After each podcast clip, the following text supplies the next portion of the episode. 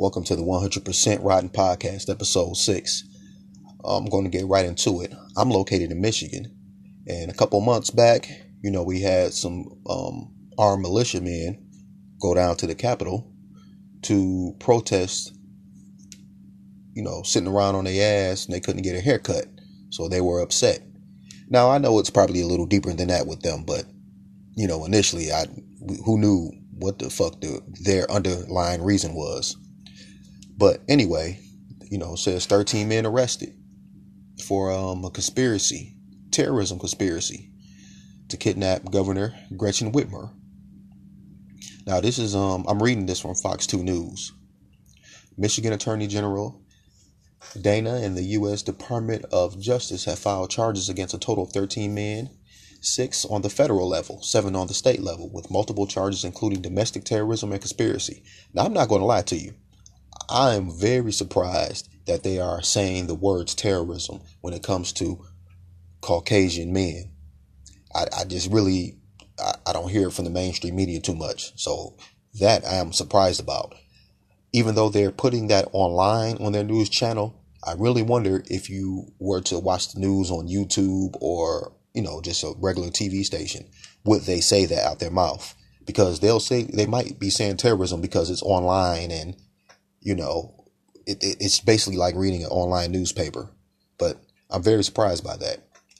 But anyway, multiple law enforcement agencies, including the FBI and Nessel, had a press conference Thursday. And by the way, Nessel is um that's Dana Nessel, the uh, Michigan Attorney General. Multiple law enforcement agencies, including the FBI and Nessel, held a press conference Thursday afternoon after it was announced that six people had been arrested for plotting to kidnap Governor Gretchen Whitmer. Man, and, and if you don't know about Jason Black, the Black Authority, he did a very thorough breakdown of everything mapped out, showed all these guys um, plans, had the informant who was hyping the shit up. Ooh wee, this shit is crazy. And the pictures of the guys, these motherfuckers look like they wasn't playing. You know, strange looking group here. I'll tell you that. I got a strange feeling these aren't the upper echelon of Caucasian people. But with that being said, if if if they have they, they whenever it comes to these racist white folks doing stuff, they they don't dig down a rabbit hole far, or at least they don't show us how far they go. Because if you keep going, you, you're going to find people in high authority jobs who have a lot to do with these organizations. They don't want to dig down too deep. And um, forgive me, I forget this sheriff's name, but they were talking to him about this shit, and he sounded like he was caping for these guys. He said, "Well, were they going to kidnap her, or were they going to just arrest her?"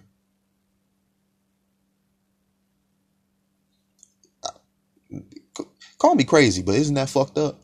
So if any old rednecks with a Confederate flag could just go and arrest a goddamn governor, that means they could just come to your house and arrest you, right? I'm just saying. That's what that's what he said out of his mouth. So, you know, this this shit is wild right here. But yeah, Jason Black, Black Authority, he broke it down. So please go listen to his breakdown of it.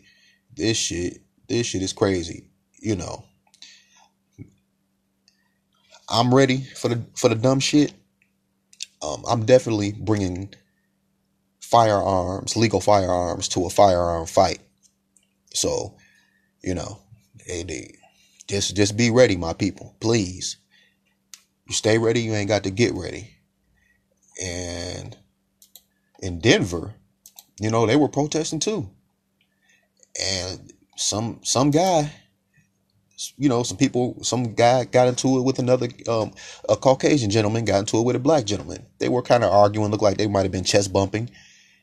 So, another Caucasian gentleman looked like he stepped in between them, you know, just trying to break up, break up the fight.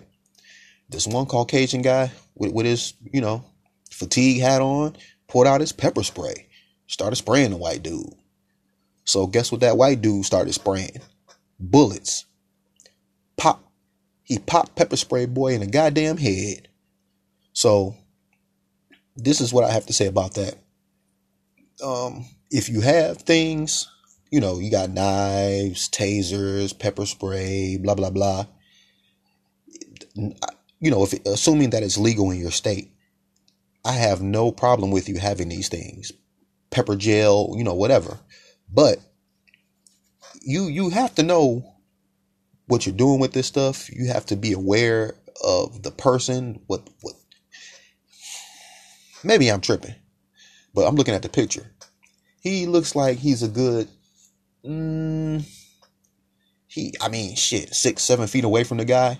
And I know that the pepper spray, you know, these foggers and shit can go far, but that's a long way. And from the time you pull that spray out and start spraying, and the person might not even know what the fuck you pulling from your side. He's you've got that person if he knows what the fuck he's doing, that gun is up and aim and bullet shot because that trust me, before that spray fucks him up, if he's focused, that bullet is gonna fuck you up. So be careful with bringing pepper sprays to, to fucking gunfights. Okay? Now I know people, we know we, we fuck with Tariq Nasheed. I do too. I got Ogun juice just like, you know, maybe a lot of other black people. But guess what? Don't let that get you shot in the fucking head. This is a, this is an example. And and just to be honest, the guy with I mean, I don't know the the whole total story. I didn't dig too deep into it. but the guy who sh- shot the other guy who shot Pepper Spray Boy in the head, initially, right now, I don't think he's wrong because if somebody is antagonizing people and then they go reach for their hip and pull something off and point it at you, you don't know what the fuck it is. You know what I mean? So I don't know. But R.I.P. Pepper Spray Boy, he laid out.